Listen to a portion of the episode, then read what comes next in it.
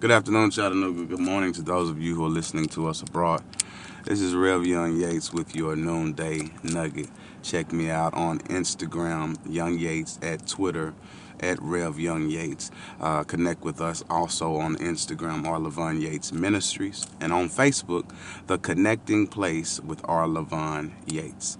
There is a rich narrative told in the story of Genesis, narrative about family. It talks about lines, uh, lineage, if you will, of Jacob, uh, whose name had been changed to Israel. Now, Jacob had been favored by God and everyone knew this because he had endured some things. And so now he's able to develop his own uh, particular reputation. Uh, he builds his own family. And out of this family comes 12 sons and a daughter named Dinah.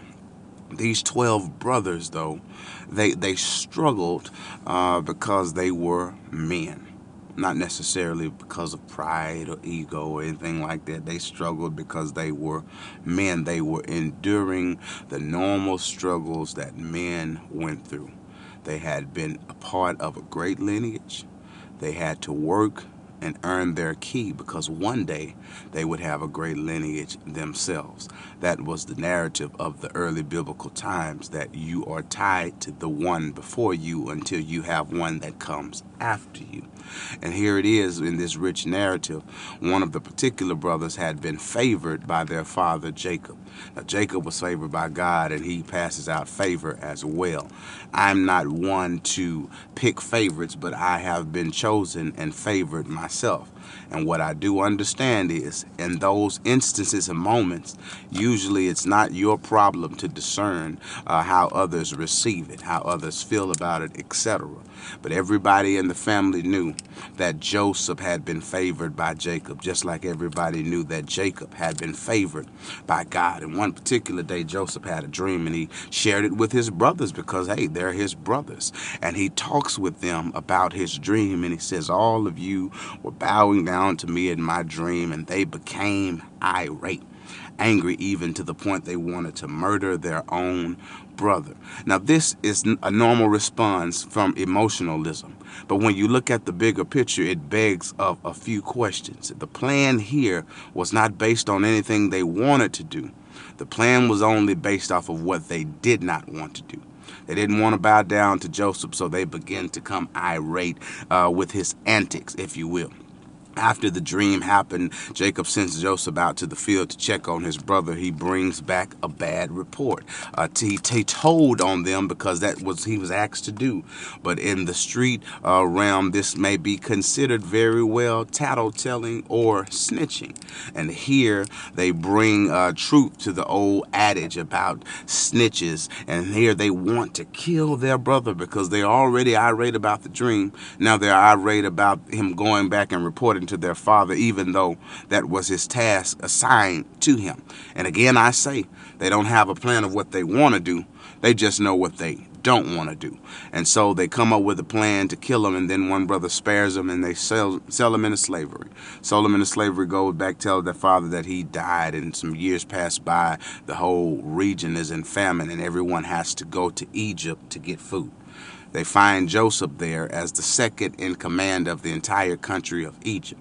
At first, they did not know it was him, but Joseph knew it was them. And here we see played out right before us uh, what happens when you fail to plan. When you fail to plan, you plan to fail, says M.G.